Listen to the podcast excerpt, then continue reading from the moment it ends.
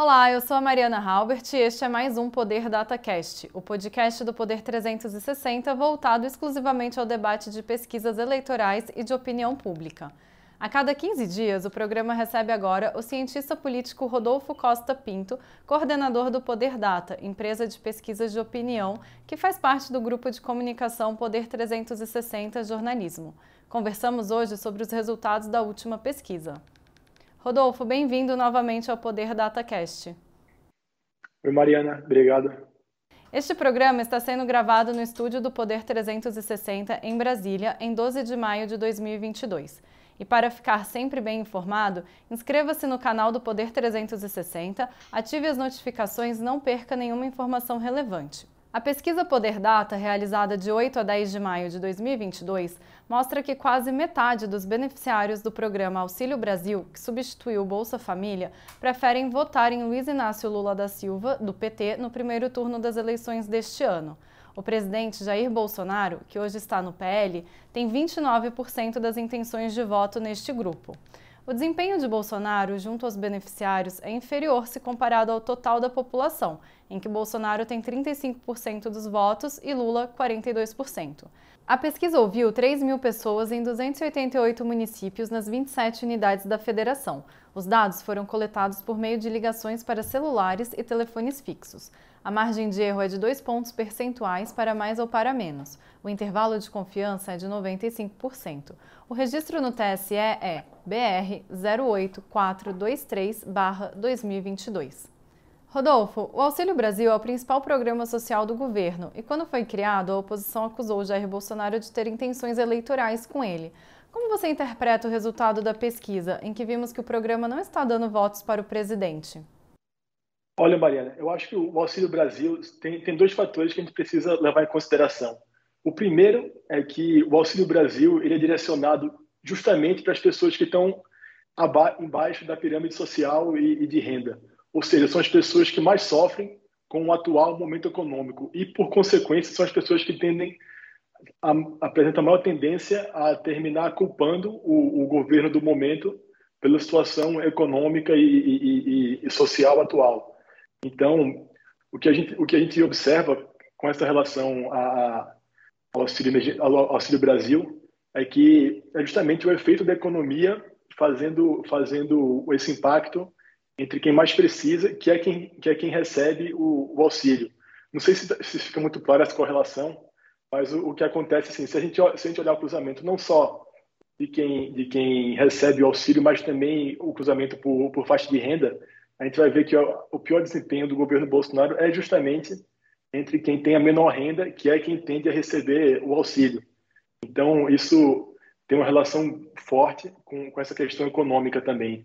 E uma outra, uma outra face importante da gente levar em consideração sobre o Auxílio Brasil é que ele tem um impacto muito parecido com o auxílio emergencial, que assim pode até ser parecido, mas o, o, o nome, mas são, são coisas diferentes, que foi aquele auxílio de 600 reais pago durante, a, durante ali o auge da, da pandemia.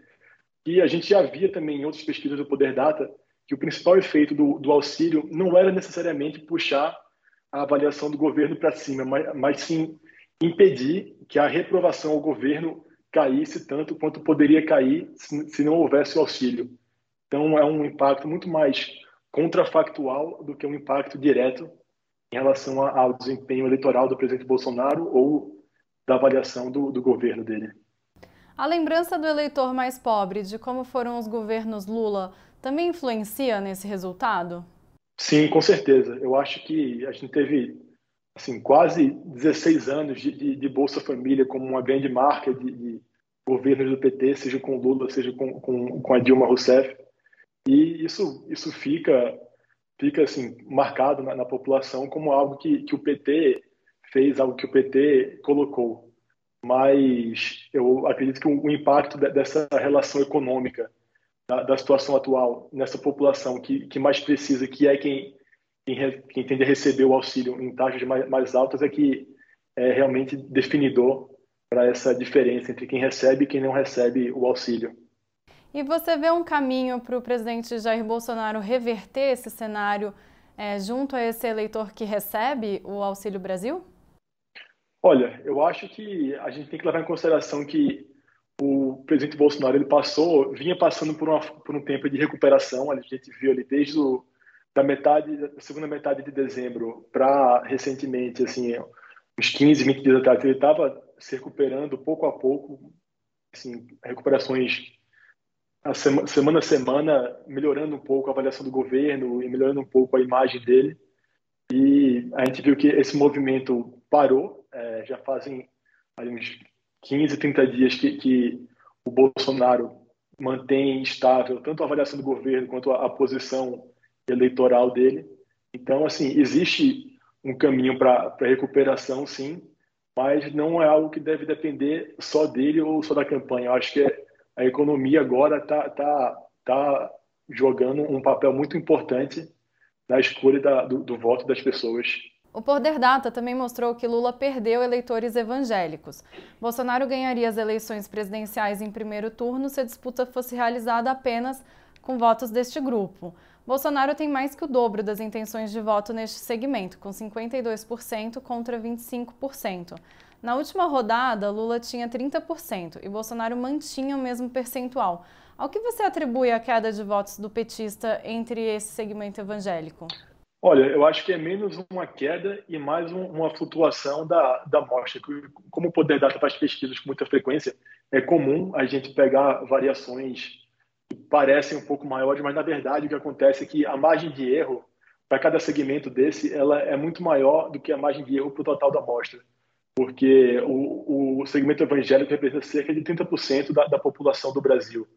E isso implica que a margem de erro é muito maior quando a gente vê só, só esse segmento. Então, é muito mais uma flutuação do que, do que, de fato, uma queda que ocorreu nesses 15 dias. Então, mas assim, o cenário geral, que tem que dar um passo atrás para ver o todo, o cenário geral é que, sim, o Bolsonaro é muito mais forte entre os evangélicos. Então, acho que o que, o que é interessante a gente, a gente pensar e refletir sobre é como o Bolsonaro vai, vai tentar manter essa vantagem e o que é que o presidente, o ex-presidente Lula pode fazer para tentar cortar essa vantagem do Bolsonaro entre os evangélicos. O fato do ex-presidente Lula ter moderado um pouco a fala dele nos últimos dias é, pode fazer efeito nesse sentido, né? Tende a ter alguma diferença em relação principalmente a esse eleitorado evangélico? Eu acho que sim, mas não é algo que a gente vai, vai conseguir observar agora nas pesquisas. Assim, como a gente comenta algumas vezes, é comum a gente que vive nesse, nesse meio de política, de pesquisa, de jornalismo, estar tá sempre atento, sempre observando tudo, tudo que acontece, mas a população em geral, assim, isso demora para chegar na população como um todo.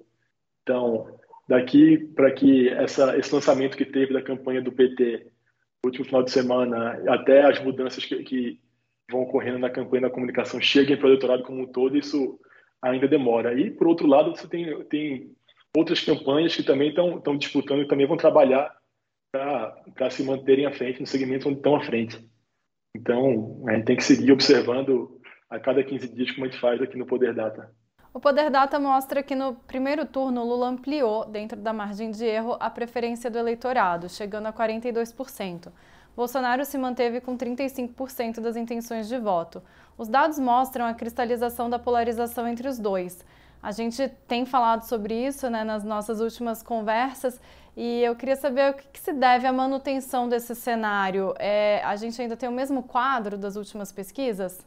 Sim, o quadro é basicamente o mesmo e assim muito difícil de, de mudar. Primeiro porque o voto, né, tanto no, no, presidente Bolsonaro quanto no ex-presidente Lula, já está muito consolidado. A gente viu isso na última pesquisa, quando a gente pergunta para cada pessoa se ela tende a, a, manter esse voto que ela deu ou, ou, se ela pode mudar. E as taxas assim de manutenção do voto, tanto para o Bolsonaro quanto para o Lula, são próximas de 90%. Então, é muito difícil esse eleitor já consolidado mudar de, de, de opinião. E, por outro lado, aquela questão que a gente sempre, sempre volta, sempre toca, é que a terceira via até agora não conseguiu se, se consolidar. Se, primeiro, porque não existe espaço político num, ambiente polarizado para uma terceira via de fato emergir. E segundo, porque não existe coordenação política entre quem, quem compõe essa, essa dita terceira via para apresentar uma, uma opção viável para o, o eleitorado. E apesar da cristalização da polarização, a rejeição ao voto em Bolsonaro caiu 10 pontos percentuais nos últimos cinco meses. 50% dos eleitores dizem não votar no presidente de jeito nenhum, mas em dezembro esse percentual era de 60%. O que, que o Bolsonaro fez para reduzir essa rejeição? Olha, isso vai em linha justamente com esse período de recuperação em geral do, do, do governo Bolsonaro. E aí a gente tem, primeiro, acho que é importante a gente lembrar que o, o efeito pandemia foi sendo dissipado ao longo do tempo e acredito também que o, o fato do, do, presidente Bolsonaro ter, ter, tentado se afastar um pouco das polêmicas e deixado o governo é, rodar de maneira mais, mais solta, sem estar sempre tensionando as relações com, com, com outros poderes e com outras figuras, também foi um fator importante nessa, nessa redução de, de, de, de rejeição. E, por outro lado, acredito também que, que a questão do tensionamento com, com, com o PT, com a oposição, também, também tem um fator importante nessa, nessa redução da rejeição ao Bolsonaro. Na medida que ele tensiona um pouco a relação com o PT, ele volta essa rejeição e ele aparece como uma oposição viável anti, anti-PT para essa passada do eleitorado que é antipetista. E, Rodolfo, no que, que a gente deve ficar de olho nas próximas pesquisas? Olha, a economia, com certeza, acho que está tá tendo um, um, papel cada vez mais importante e, e, maior na eleição, mas ao mesmo tempo a gente tem que manter o olho muito muito fixado na rejeição aos candidatos e, e na questão identitária também, porque a economia joga sim um papel importante nessa base da pirâmide social e econômica, como a gente está observando nessa rodada da pesquisa, mas existe um fator identitário muito forte na, na, na eleição que diz justamente respeito à, à, questão do, do PT e da esquerda. Então, você tem uma, uma campanha do presidente Bolsonaro que está indo muito na direção de, de, instigar essa rejeição ao PT e, e à esquerda como um todo. E, e, e para muitas pessoas isso vai além da questão econômica. E então é um fator para a gente também prestar atenção e monitorar através de pesquisa ao longo do, das próximas semanas e meses. Chega ao fim mais uma edição do Poder Data Cast. Obrigado a Rodolfo Costa Pinto, coordenador do Poder Data, pela entrevista. Obrigado, Mariana. Valeu. O conteúdo do Poder Data não acaba aqui. Acompanhe reportagens sobre os levantamentos a cada 15 dias no jornal digital Poder 360. Não se esqueça de se inscrever no canal e ativar as notificações. Obrigada a você que nos escutou e acompanhou em mais um episódio. Até a próxima!